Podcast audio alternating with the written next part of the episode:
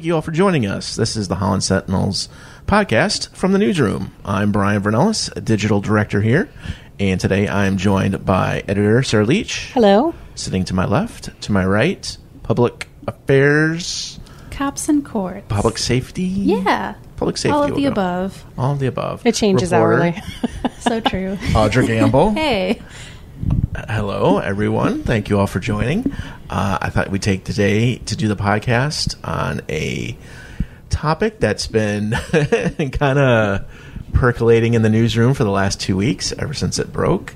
Uh, it's the story involving uh, Davian Watson. Weston. Weston, gosh. Davian Weston, thank you. it's going to be a long podcast. And uh, he was the suspect in uh, a case at West Ottawa two weeks ago, mid September. Yeah, uh, September 13th, yep. 13th, uh, of bringing a gun to West Ottawa High School. Correct.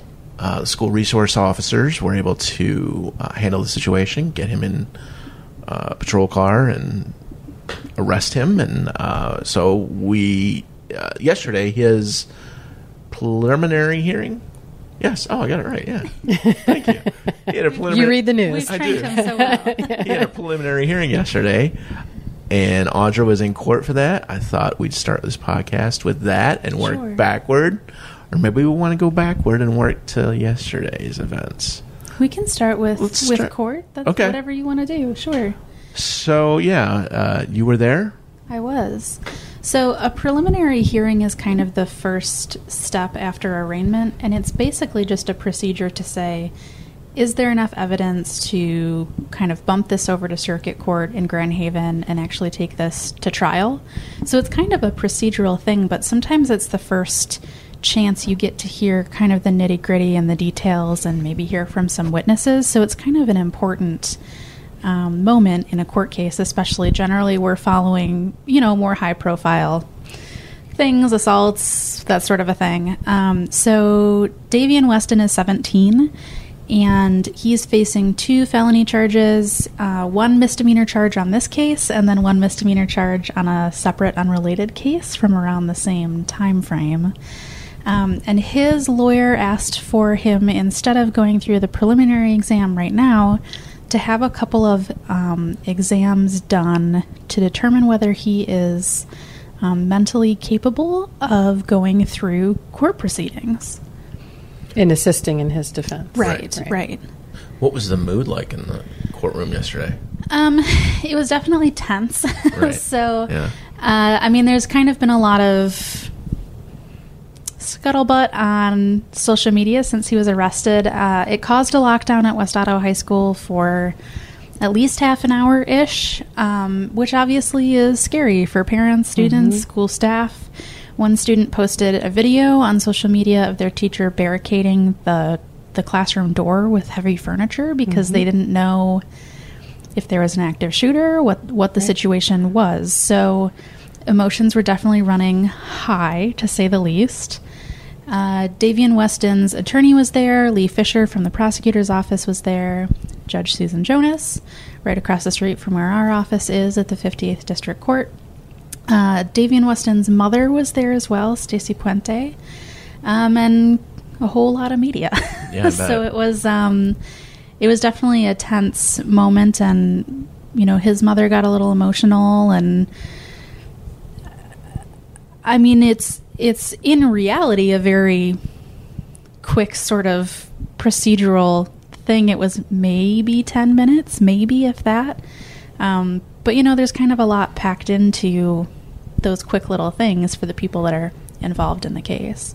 Well, and I think one of the more important things that happened at the end of that um, process uh, yesterday was that they asked for his bond to be modified, and that was denied. So you Correct. might you want to explain Sure, why yeah. that happened. Yeah, that's a good point, Sarah. So um, basically, the first time that Davian was arrested at West Ottawa High School, he um, he or his mother were not sure who actually provided the funds. Posted five hundred dollars in bond money the next day, and he was released from jail that that Friday. So, so he spent one night at the Ottawa County Jail. Um, there was a fairly viral video of that, of him coming out that WOOD TV filmed, of him munching on some Fritos as he got out of jail. Um, and then Tuesday, so three days later, right, he was rearrested for violating those bond conditions. And Judge Jonas said that that bond violation was that he posted threatening lyrics to one of the students that reported the gun in a rap video. So he was rearrested, and Judge Jonas set his bond at $750,000 cash, which is substantial to say the least. I certainly wouldn't be able to post that kind of money. Nor I. um, and at the the preliminary hearing yesterday, uh, Davian Weston's attorney tried to get that lowered to something that maybe his family could pay, um, and Judge Jonas said no. The The hope of the attorney was to have him released basically on house arrest with a GPS monitor. And Judge Jonas said no, that he had already violated his bond conditions once, and it's not like he's going to be allowed back in school. That's already off the table. So she said he needs to stay in jail, and the mom started to cry, which, I mean, it's her kid, you know. Yeah. Um, But, you know, it's the attorney's job to try for his client to get him out of incarceration. What comes next now? So basically, the two things that have been ordered for Davian Weston is he's going to undergo a competency exam, which means is he mentally able to understand and assist in his legal aid of what's going on around him? Does he understand the severity of the charges against him? Does he understand, you know, with with help from an attorney, like the legal jargon going on, that sort of thing? Um, and then he's also going to go through a criminal responsibility exam, which is based on mental state, potential diagnoses from a doctor or a psychiatrist. Is he responsible for the actions that he may or may not have done at the time of the incident? Right. What was the state of mind when it happened? Right. Yeah. So that's two different exams. They can take a while to complete. So until those are done and a judge reviews the results of them, he's going to be staying for a little while in Ottawa County Jail. So it could be my estimate would be maybe a month, but the, I Wow. mean it it mm-hmm. varies Right. pretty significantly. And it's it's a really good thing to point out that Michigan is one of four states in the United States that see 17 year olds as legal adults in the eyes of the law. They can be charged as adults when they're Right. 17. Right. Uh, thank you for coming in. I wanted to bring Sarah you, Leach with the knowledge. Yeah, I I just wanted- read a story. I wanted to bring you in on this conversation. Uh, that day in particular, um, as an editor, what goes through your mind? Because obviously, school shootings are now uh, pretty. Unfortunately, it's a part of American life in 2018. yep. Well, Oh, go ahead. Th- well, there's a part of you that just in this kind of shocked and awed out culture that we're in these days, that we respond to it like a breaking news situation, no matter what, and you go into automatic crises mode. You're Yep. issuing a lot of orders. Uh, we dispatched Audra to the scene. She brought um, another coworker with her just in case uh, more than one person was needed, depending on what you found when you got there. We had a social media plan in place. We had, um, you know, Audra was communicating with me through Twitter and also through text messages and phone calls. Because we didn't really know what we, were walking into. we weren't into. sure if it was an active shooter Right, or not, right. and so that's you have to just um, you have to be cautious about what you put out there too, because we were trying to understand what was going on with people who are already in the situation, who are either on the school property or were in contact with people on, that were on the school property. Right. And we saw a wide variety of things that were going on. That from everything from they're they're on lockdown and it's not that big of a deal to there's two shooters and one's on the roof and they're going to pick people off at recess, you know, kind of stuff. So I mean, it was all over the place, and you have to be very careful about Right. Not putting out information that is going to cause widespread panic if you don't know for it to be true. So we said we we we knew that it was on lockdown because the school had sent out a Twitter message saying that it had just lifted the lockdown because they don't actually communicate until after it's over. Then we were we, we put that out and said we are sending somebody to the scene to understand what is going on. So we were just very cautious about the way that we approached that and only reported what we could knew to be true as it materialized. Yeah. And I think sometimes something that people don't understand is when I roll up to a house fire, uh, you know, some sort of lots of power lines down because there's a storm, a murder, uh, anything in between. The last thing in the world that any law enforcement officer has time for is talking to media because they're trying to secure the scene. Mm-hmm. They're trying to contact victims' families. You know, we're kind of the last thing on the list. So sometimes we just have to kind of hang in there and be patient mm-hmm. and wait until something is actually confirmed by someone that has some sort of authority rather than Right. Right. you know, someone's sister's mom's brother who had a Twitter that maybe saw something from across the street. We Yeah. we just can't kind of throw something out until we really hear from an official. Right. You mentioned uh, we really have to um, delegate the information dis- or dissem- before we start disseminating the information out there. Um, w- I know on social media from reading the uh, posts to the story and keeping an eye on those. Uh, a couple people, uh, more than a couple people, were questioning why we named him. Well, that goes back to the law and the fact that his name was publicly released. You know, I think that one of the misconceptions about about media is that it's all for the glory of of clicks and trying to get traffic, and that's not really necessarily what the point is of what we do. We're supposed to be providing information that in, in the in the stead of what John Q. Public would be able to have access to. We get a lot of criticism about and a wide variety of things about whether or not you should name somebody, whether or not you should include that that particular detail in this case or that case, um, because sometimes it's sensitive information, and we try to look at that on a case by case basis, depending on what the story is and whether or not it is something that the public in general would find of greater interest in order to understand what's going on. Um, in this particular case, this, as I said, the law views 17 year olds as being able to be charged with felonies as adults. And his mugshot was also released by the authorities, and so that was publicly available, so anybody could go up to the internet and look that up and get that information. So if, if that's available to us, and if it's um, you know, if it doesn't really, um, it, it, in our view, it, it, it allowed people to, to have a greater understanding of who this individual was, what the situation was, and what the status of him being charged and going through the system was, then I think that that was perfectly fine to publish. Okay.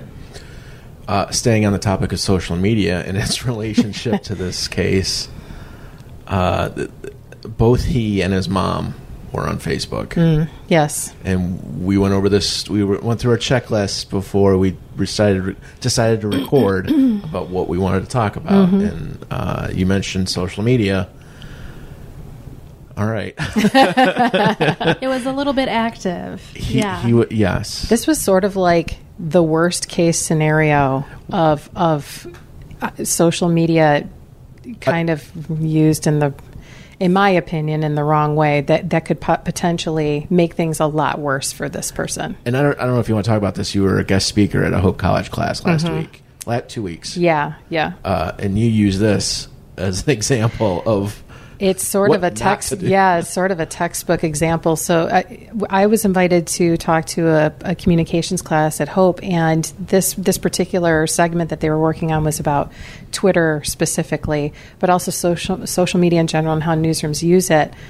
And this particular case was sort of um, the, the the perfect example of so many things about how in best practices how newsrooms use social media to find sources and confirm information. Like I said, the school tweeted out about the lockdown. They sent out a letter to parents that, that also was released on, on Facebook later. So we were paying attention to those channels to help get information and confirm it and put it in our story initially. But then um, after Davian got charged and he he went home, his his mother started posting on Facebook admitting that it, it was her son, what was going through his mind, what the situation was. She was responding to a lot of comments on our page and other people's pages. you know, and that that can that can really come back um, onto her. And I don't I don't think that some people understand that when you're you really want to put your message out there and you want to explain things to people, but you know, usually a lawyer in this instance would probably advise you to just stay quiet because anything you say can and will be used against you, and that does include social media. Anything that is po- posted publicly, and if or even privately, if somebody gets access to it and gets a screenshot of it, that can come back to haunt you as well. Yeah, and I think that in this case, um, you know, that backlash was a, was pretty immediate for the Mhm. mother specifically. Yeah, yeah, Um, it, yeah. it was very unfortunate right all around. so so she was commenting um, on some some various community pages and that sort of thing that you know her son was the one that was arrested i think before we had official confirmation of who it was i Mhm. believe um, and you know that he didn't mean any harm and he wasn't going to shoot anyone and he that- found it in a junkyard, and it was in his backpack, and he forgot about it. And I was just thinking, oh, right and all Lord, these, this is going to be bad. right all of these posts were were public you know Yeah. that little thing where you can select the privacy every single one of those was was a public post and then when he was released from jail that friday he started posting about his rap career and you know How he wasn't a school shooter, and he didn't mean to scare anybody. Right. Yeah. So at this point, I think probably on advice of an attorney, um, the mom's page is now private, and then her son's page has been completely deleted and taken down. So. Um, we did our due diligence. We still have those screenshots embedded in our our stories. If anyone wants to see what we're talking about, And there's another there's another uh, vendor account that came into play too when he posted this this music rap video after he was released Right. the first time. He went to SoundSite and up and had a friend help him upload a he- rap video. Right. He has a, he has an account on SoundCloud with Or all of these different yeah. Things with um, some fairly vulgar rap lyrics. I think is is Mm-hmm. Yep. fair to say. Yeah. Um, and you know that that page is what police saw and, and used as evidence to rearrest him. So it it definitely is kind of a warning, I guess, to It's a other cautionary teenagers, tale, right? yes, yeah, of for just sure. being really aware of what you're posting. I mean, if and that legally you're an adult in the Right. eyes of the law. You know, when you're 17, you should know better according to the Michigan legislature. Right. Well, Audrey, you are all over this case, all over this story from day one, and yeah, uh, I'm most impressed by the way you were able to juggle the entire situation. And um, cops reporters will always be like that upper echelon of reporter oh gosh, thanks.